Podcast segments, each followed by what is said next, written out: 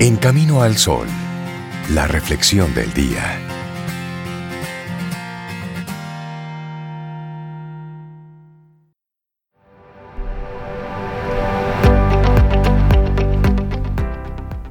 La vida empieza cada cinco minutos. Una frase del icónico, cómico y presentador catalán Andrew Buenafuente. Es decir, que si son ya las 7.25, hemos iniciado varias veces la vida. Sí. Sí, sí, sí, sí. Sí, la idea es que si tú cambias ahora mismo tu switch, ese estado mental que tienes, ya tú cambiaste tu vida. Literalmente es así. Por eso hablemos entonces hoy de los beneficios del optimismo, Cintia y Zoe. Cada vez más investigadores muestran los beneficios físicos, los beneficios psicológicos e incluso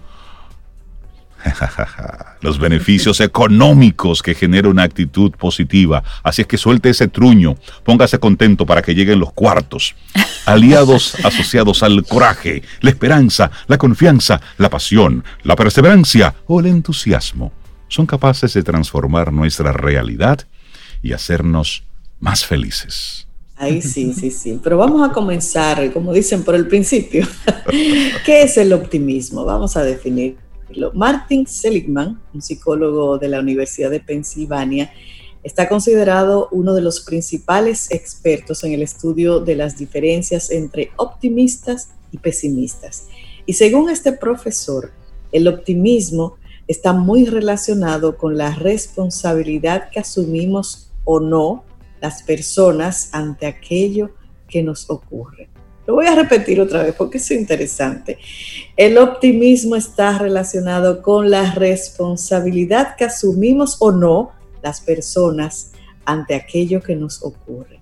En definitiva, el optimista se hace y se sabe responsable de aquello que le sucede y por tanto se cuestiona qué es lo que puede hacer para rectificar para mejorar o cambiar una determinada situación. Ahí está. Por el contrario, el pesimista tiende entonces a sentirse impotente frente al mundo o incluso frente a sí mismo y espera pasivamente a que sean las circunstancias externas las que cambien o que alguien venga a resolverle su problema. Exacto. Los optimistas tienden a interpretarse más como causas de aquello que les ocurre, mientras que los pesimistas tienden a sentirse efectos de las circunstancias exteriores, como una consecuencia, digamos. Así es. Bueno. Ay, los pesimistas, caray, caray, caray. Los pesimistas tienen un mayor riesgo de sufrir problemas emocionales. A menudo el sentimiento de culpa, impotencia facilita esa sensación de fracaso. Y también la percepción de imposibilidad de cambio o de mejora. Las personas optimistas tienden a ser más perseverantes, a haber realizado sus proyectos en mayor medida que los pesimistas. Y en ese sentido, conviene no confundir optimismo con ingenuidad o negación de la realidad. Son cosas diferentes. Claro.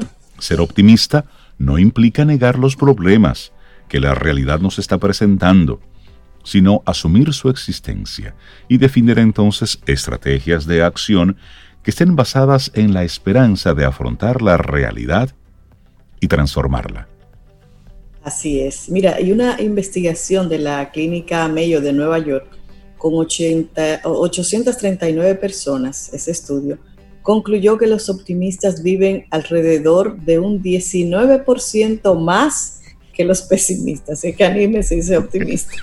Esta investigación, que duró 30 años, afirmaba que la salud no depende solo de valores físicos, sino también de la actitud con que las personas enfrentan la vida. En caso de tener que afrontar situaciones generadoras de estrés, los optimistas tienden a experimentar estados de ánimo menos negativos que los pesimistas, lo cual se manifiesta en comportamientos de salud más adaptables y un mejor sistema inmunológico. El pesimista tiende entonces a retraerse o darse por vencido en mayor medida. Y diversas investigaciones sostienen que los pacientes optimistas se recuperan con mayor rapidez y tienden a tener menos complicaciones postoperatorias. Oigan bien, 19% más puede vivir un optimista. relevante. Bueno, y más hace el que quiere que el que puede. Y eso lo dice C.R. Sinder, un doctor en psicología de la Universidad de Kansas, que realizó un estudio en el que concluyó que el rendimiento académico de un alumno depende más de su actitud que de su cociente intelectual para que vean. Según él, los mejores resultados académicos los obtienen más los alumnos con una actitud optimista y positiva que aquellos que tienen, que tienen buenos resultados en test y que miden el cociente intelectual. En ese sentido, los objetivos elevados, pero razonables, y planes de acción para alcanzarlos parecen ser la clave del buen resultado universitario. En definitiva, como dice él, más hace el que quiere que el que puede. Así es. Y bueno, y hay otro caso, y este lo presenta el doctor Mark Albion en su libro Vivir y ganarse la vida. Qué buen título, ¿eh?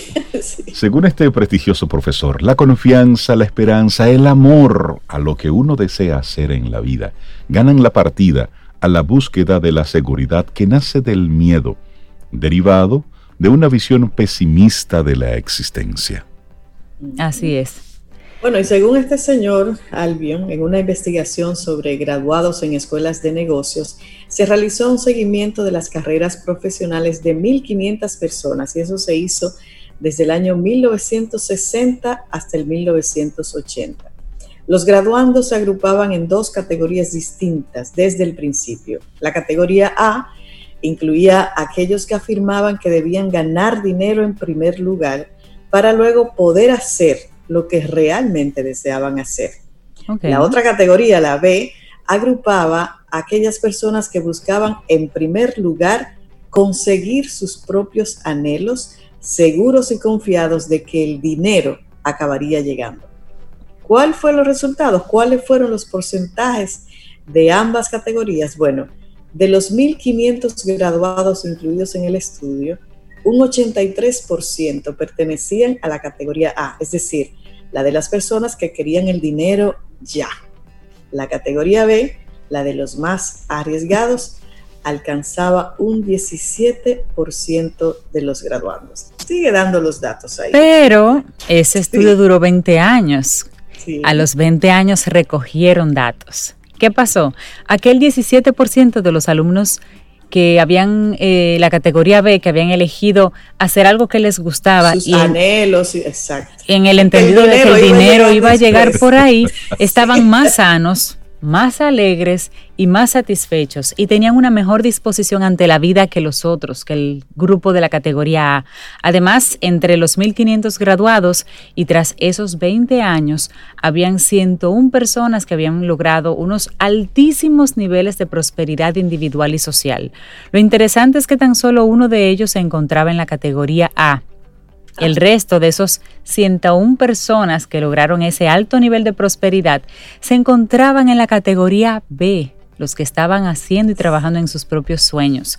Conviene recordar además que la vida de aquellas personas que han hecho grandes aportaciones a la humanidad, señores, se ha caracterizado por una existencia plagada de adversidades y dificultades que solo fue posible superar a través de la fuerza de ánimo que genera el optimismo. Así es. Que genera el hacer lo que te gusta. Y entonces te hacemos una pregunta. ¿El optimista finalmente nace o se hace? Son muchos los autores en el terreno de la psicología que sostienen que afortunadamente el optimismo se puede aprender, aunque obviamente está determinado en parte por la herencia y, como no, por esas primeras experiencias de nuestra vida. De todas formas, es posible, en etapas maduras, aprender a ver las cosas de otra manera lo que es sin duda muy importante es el modo en que los padres, oigan bien, atención a los padres y las madres, en el modo en que los padres explican a sus hijos por qué las cosas suceden como suceden, enseñándoles a aceptar la realidad, pero no a resignarse, sino a trabajar haciéndose responsables para crear aquellas circunstancias que faciliten el cambio.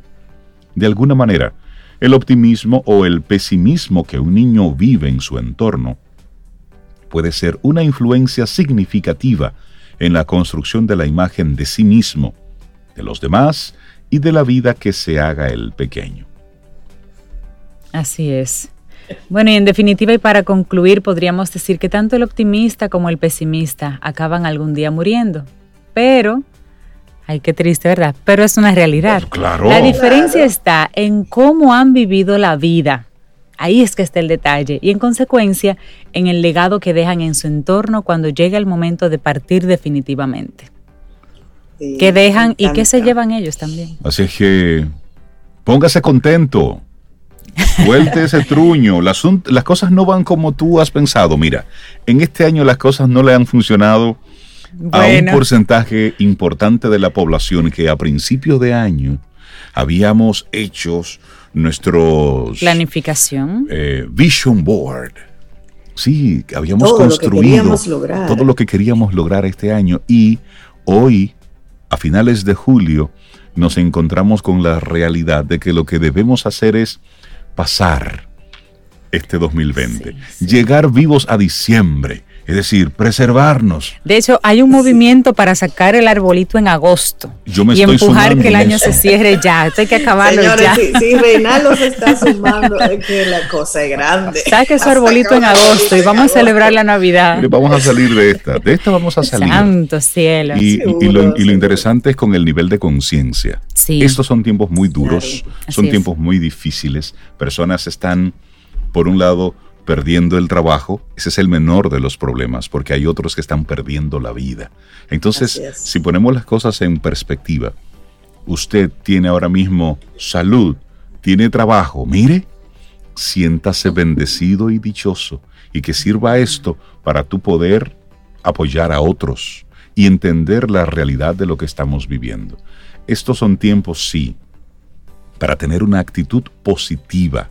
Y esto está vinculado estrechamente con entender lo que está sucediendo, comprenderlo y tomar decisiones en consecuencia. Sí, es Y una época es- que nos exige ser muy creativos y Claro. esa creatividad aflora cuando tú tienes cierta paz mental. Estás pensando en, en positivo, en yo voy a poder salir y sortear todo esto. Si estás en ese eh, enchivamiento negativo, oye, No, la no ves la creatividad no va a salida, salir no ves por la ningún salida. lado. Vas Mire, antes de ahí. terminar este artículo, el autor refiere a una obra que, si tienes hijos adolescentes, si estás en casa y tienes tiempo, es bueno que le des una ojeadita. Se llama El hombre en busca de sentido. Sí. Es una obra de Víctor Frankl. Claro. Es literatura.